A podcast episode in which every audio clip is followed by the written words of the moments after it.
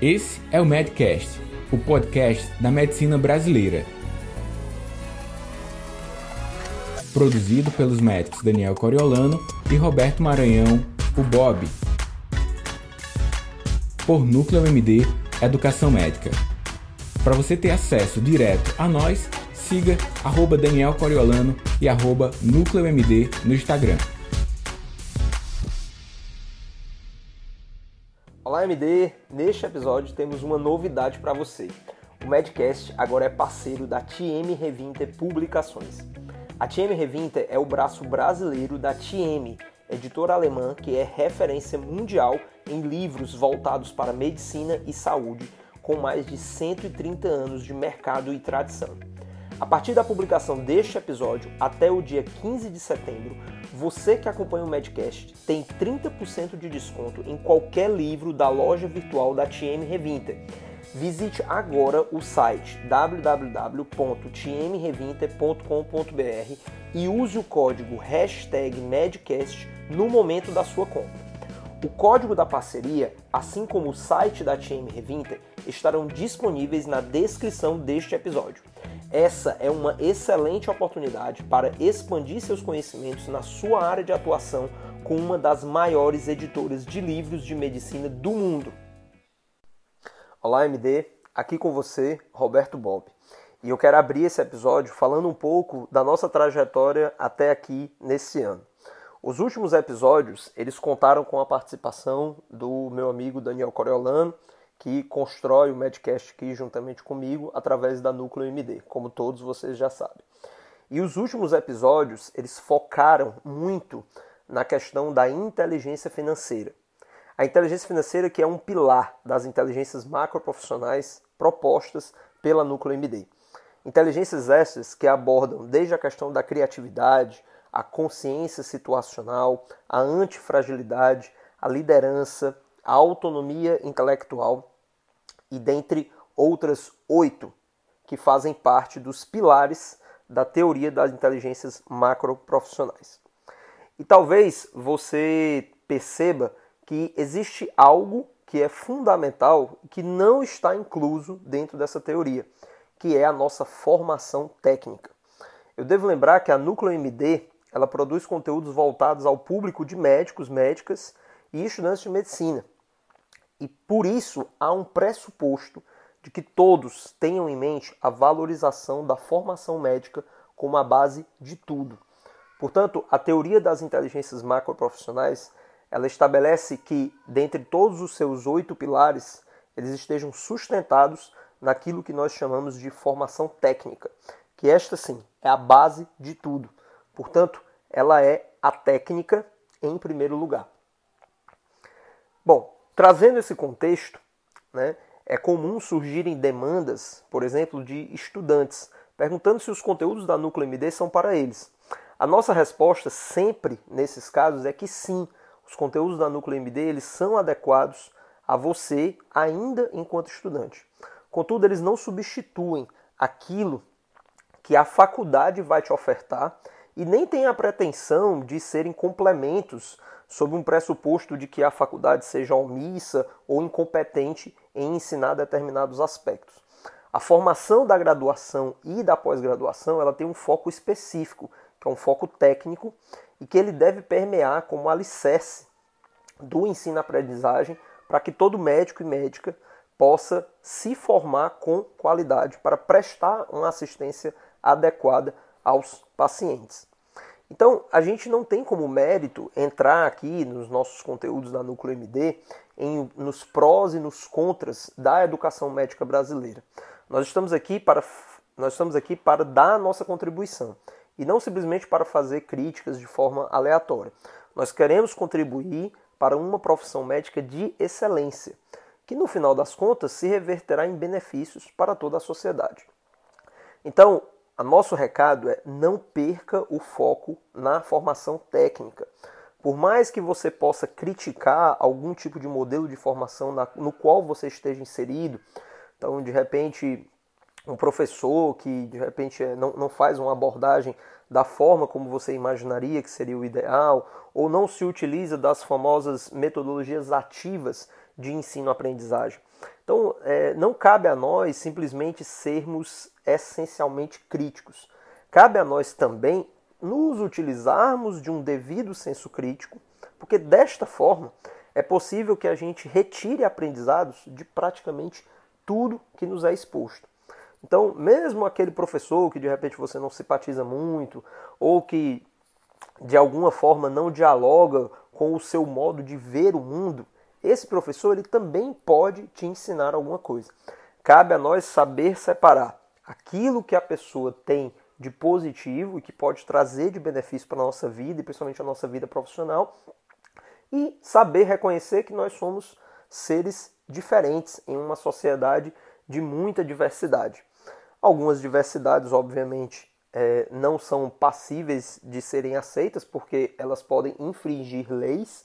Não é o caso que eu estou falando aqui. Né? Se você tem um, um professor, você está numa instituição que está deliberadamente tomando atitudes que infringem a lei, aí é seu papel enquanto cidadão fazer a denúncia. Mas se são divergências de opinião, né, e hoje em dia tem muita divergência de opinião política, então cabe a você ter esse senso crítico de saber dialogar sobre política, até mesmo com o seu professor, mas dentro de um contexto fora da sala de aula, fora daquilo que está vinculado diretamente à sua formação técnica quanto médico.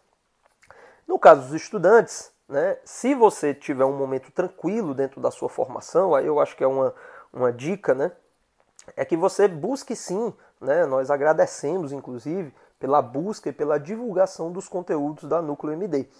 A nossa ideia aqui é abrir os seus horizontes com a nossa experiência, experiência minha, experiência do Daniel Coriolano, experiência do Alan Denizar, que, são, que somos nós três aí quem estamos mais próximos né, na produção dos conteúdos, mas também de diversos outros colaboradores que têm participado tanto aqui no Medcast como também nas nossas plataformas como o Profissão Médica Black. E por fim, gente, eu quero deixar uma mensagem aqui para que nós tentemos fugir dos modismos e das receitas de bolo. Isso geralmente vai bloquear a sua capacidade de estar aberto ao novo e limitar a sua capacidade de adquirir novos conhecimentos e principalmente visões de mundo. E aí, para contextualizar, eu vou trazer um modismo que é muito comum, que é o modismo das fontes de conhecimento. É, Costuma-se dizer que hoje em dia a única fonte é, válida de conhecimento são os artigos e revistas científicas, né? porque à medida que a produção do conhecimento atinge uma velocidade muito grande hoje, tem muito conhecimento sendo produzido, você praticamente elimina as fontes tradicionais de conhecimento, como por exemplo os livros, os tratados. Né? Mas isso nem sempre é uma verdade. Aliás, eu acho que isso nunca é uma verdade, né? mas nem sempre nem nunca a gente deve evitar. Mas eu vou arriscar aqui de dizer que isso nunca é uma verdade, ou seja, que os livros eles não têm mais valor algum. Se não vejamos, você sabe de quando é o uso da penicilina benzatina para o tratamento da sífilis? E sabe quando outro tipo de tratamento, apesar de menos efetivo, foi proposto? E ainda, você sabe desde quando se utiliza o VDRL para diagnóstico desta doença, no caso a sífilis? Pois bem, nós estamos falando aqui de algo do período da Segunda Guerra Mundial, quando o tratamento com a penicilina foi amplamente difundido e o teste VDRL passou a ser utilizado. Apenas na década de 90, outras opções terapêuticas foram propostas, sendo a azitromicina uma opção viável desde 1999 e com uma publicação brasileira que constatou a sua efetividade em 2001.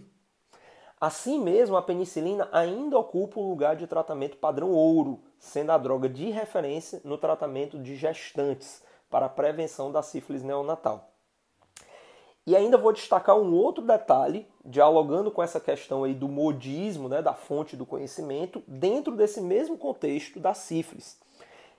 E aí eu quero ressaltar que houve, houve ainda no, no, no século XX, né, ali por volta de 1930 mais ou menos, algo que abalou os alicerces da ciência né, e que fez com que as estruturas éticas e morais tivessem que ser repensadas.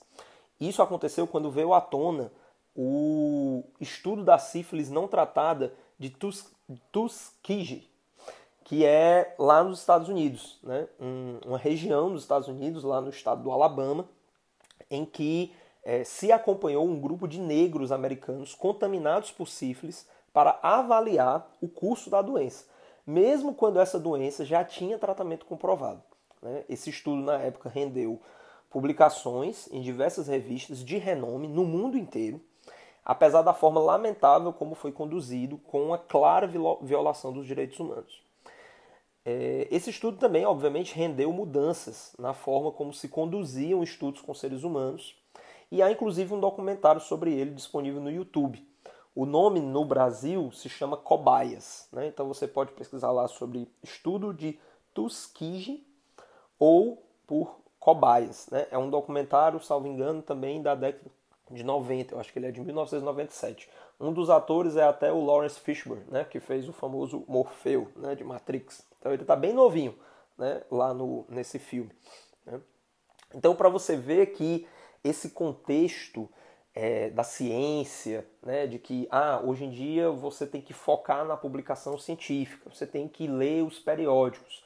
Hoje em dia você lê um livro, você lê um tratado sobre um determinado assunto, é você estar 5, 10 anos defasado em relação às publicações científicas mais recentes. Isso nem sempre é uma regra válida.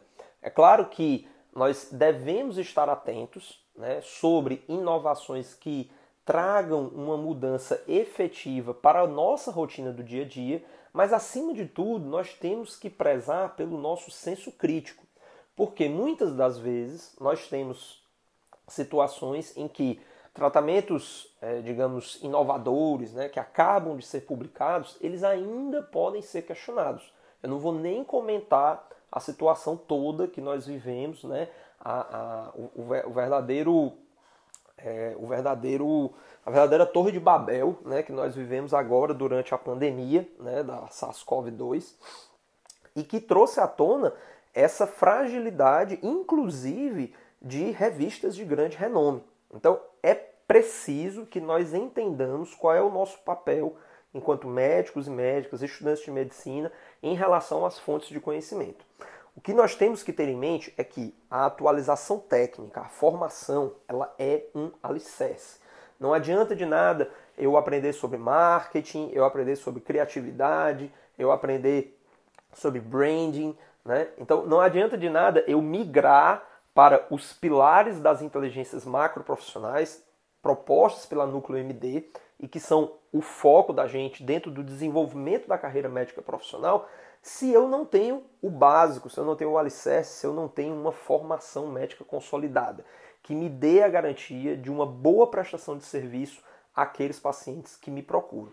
Portanto, antes de mais nada, devemos é, primar pela nossa formação, por sermos médicos de excelência. Isso não quer dizer que você vai ser perfeito, isso quer dizer que você não vai errar, isso quer dizer que você também vai ter que cultivar a sua humildade.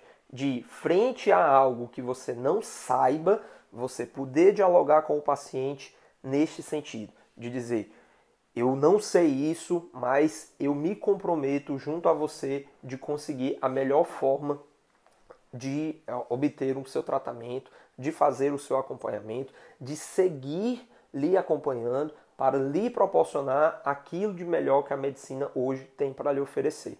Né? Então, isso é muito comum em, em áreas como a oncologia, né? que é, é, drogas são, são, são, são incluídas né? dentro dos tratamentos como quimioterápicos. Né?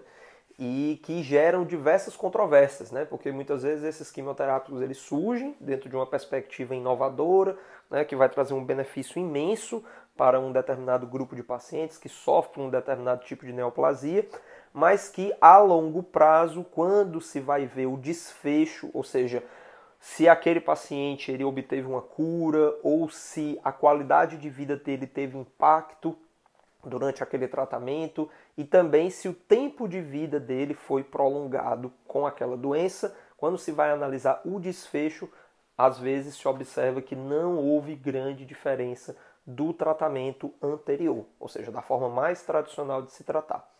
Portanto, é sempre importante a questão do senso crítico, e, acima de tudo, entendermos que não há obrigatoriamente uma forma de publicação, uma forma de conhecimento, seja ela num livro, seja ela numa revista, seja ela num site, seja ela através de manuais da sociedade, seja ela através de diretrizes, que vai ser melhor do que a outra. Mas a nossa capacidade de pegar aquele conhecimento e contextualizar com a nossa prática. Tá certo, gente?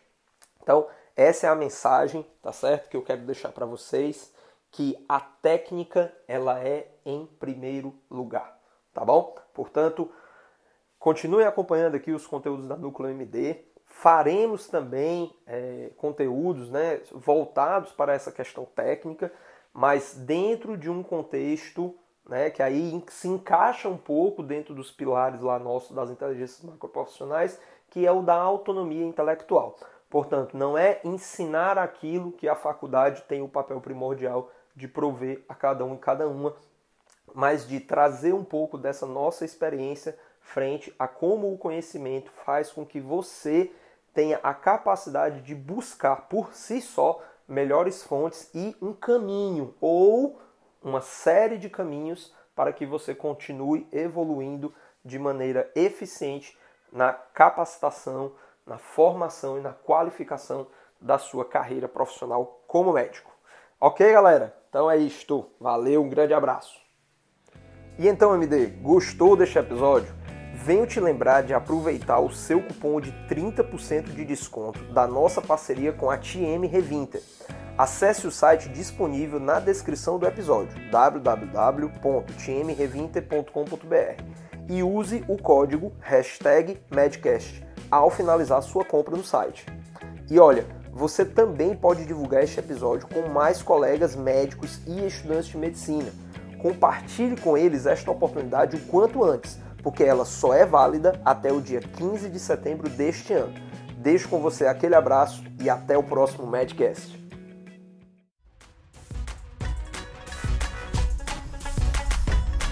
Obrigado por acessar o Medcast. Para você ter acesso à comunidade fechada do podcast e ainda ter acesso a web aulas, e-books, mini cursos, conteúdos complementares aos episódios publicados por aqui, faça parte do Medcast Premium.